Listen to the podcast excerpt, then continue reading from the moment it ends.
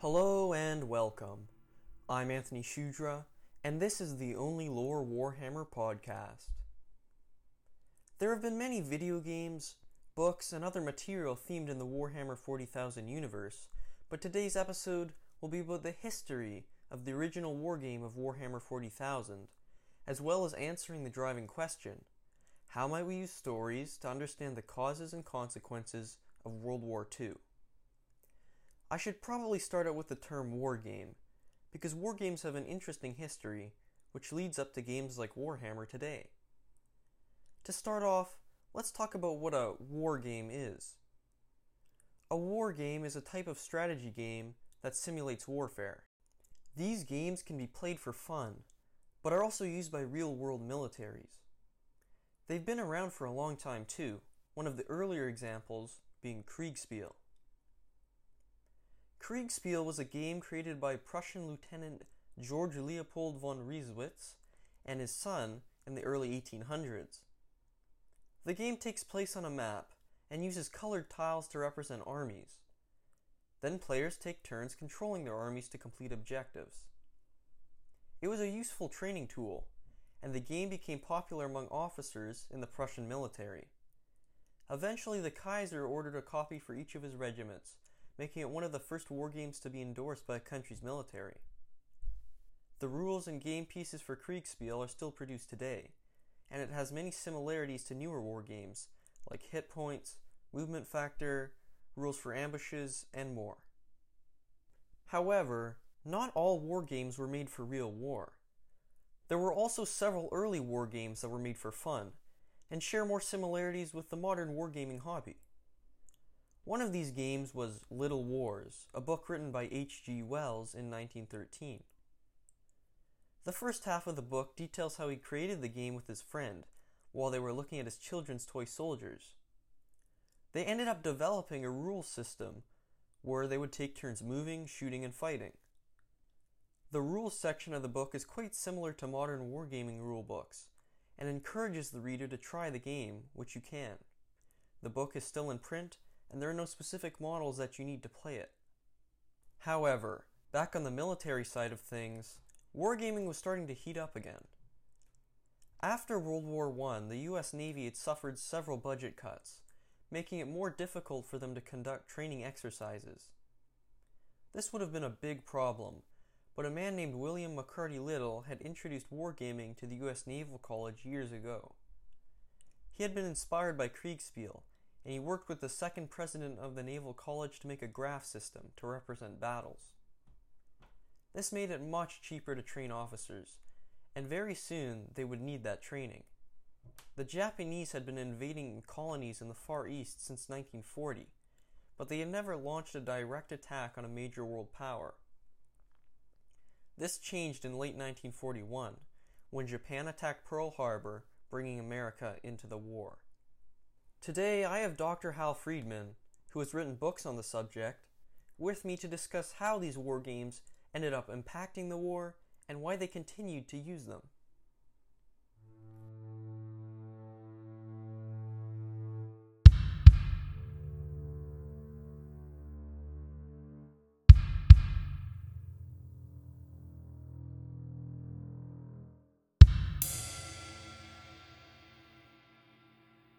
Hi, I'm Hal Friedman. I'm the Associate Chair of History at Henry Ford College in Dearborn, Michigan. Uh, I'm also the Recording Secretary of the Society for Military History. Uh, and a couple of years ago, I completed a trilogy on the U.S. Naval War College as it transitioned from the Pacific War to the Cold War. So, why do you think the U.S. military started using war games?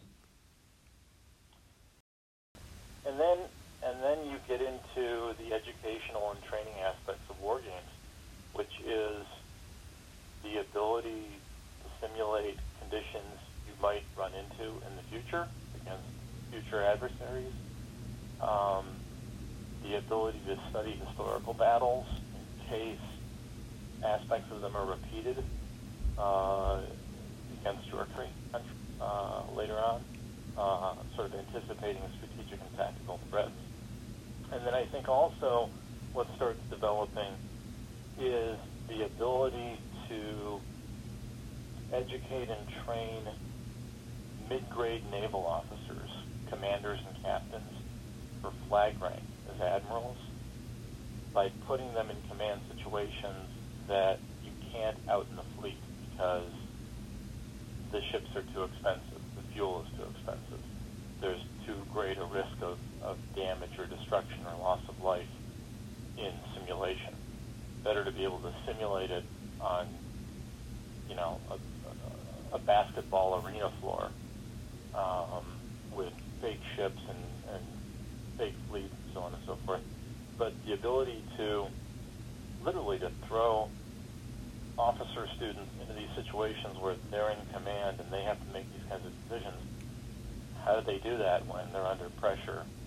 When a naval decision might wind up being a national, have national importance, and and maybe even simulate how do, how do people make decisions when they've been up for 15 hours or 20 hours and haven't had enough to eat or haven't had enough to drink or you know whatever the conditions of, of the war are. And I think I think that's why eventually you know all the services eventually started wargaming and those kinds of things to try to simulate war conditions as much as possible without going to war or being at war.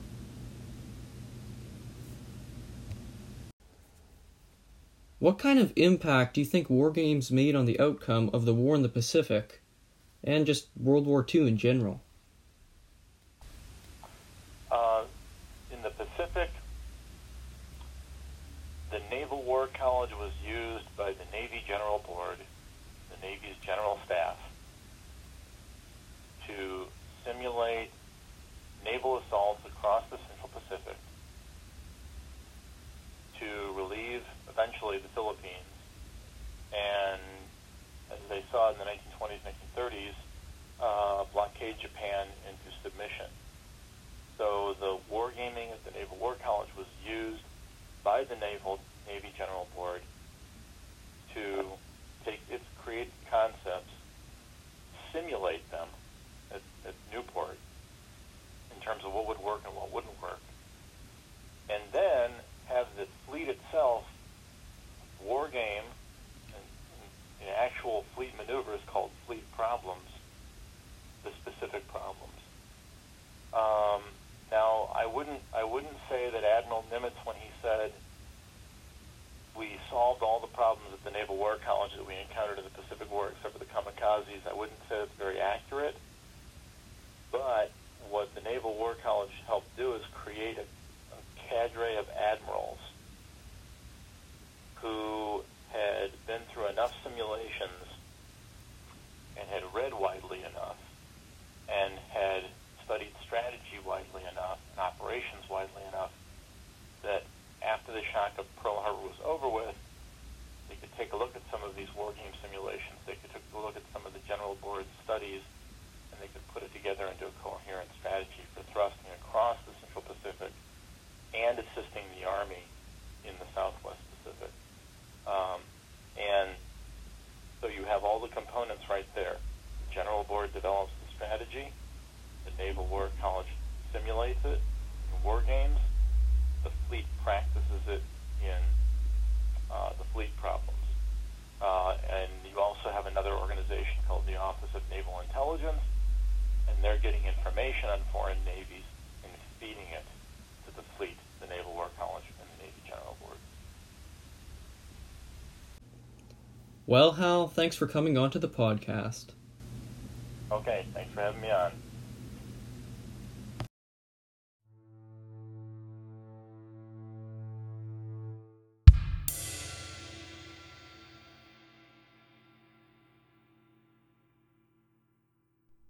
So, yes, wargaming proved itself to still be a valuable training tool, which helped change the outcome of the war in the United States' favor.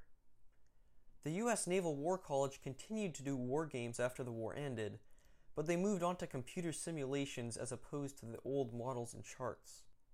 However, traditional wargaming carried on, and several tabletop recreational wargames started to get popular. One of these games was Warhammer Fantasy. It came out in 1983 and was the first Warhammer game. The game was based in a fantasy world with dwarves, elves, demons, and more. The characters were in model form, and the goal would be to amass an army to build, paint, and play with. The actual game consisted of taking turns to move your troops around, complete objectives, and destroy your opponent's army. The game went through several editions, and its popularity spawned another game, Rogue Trader.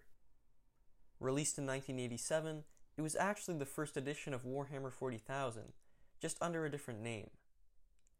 The game was similar in models and gameplay to Warhammer Fantasy, but it quickly began to differentiate itself by its second edition, renaming the game Warhammer 40,000. The game went through nine editions as of 2020 and evolved over that time into the game it is today.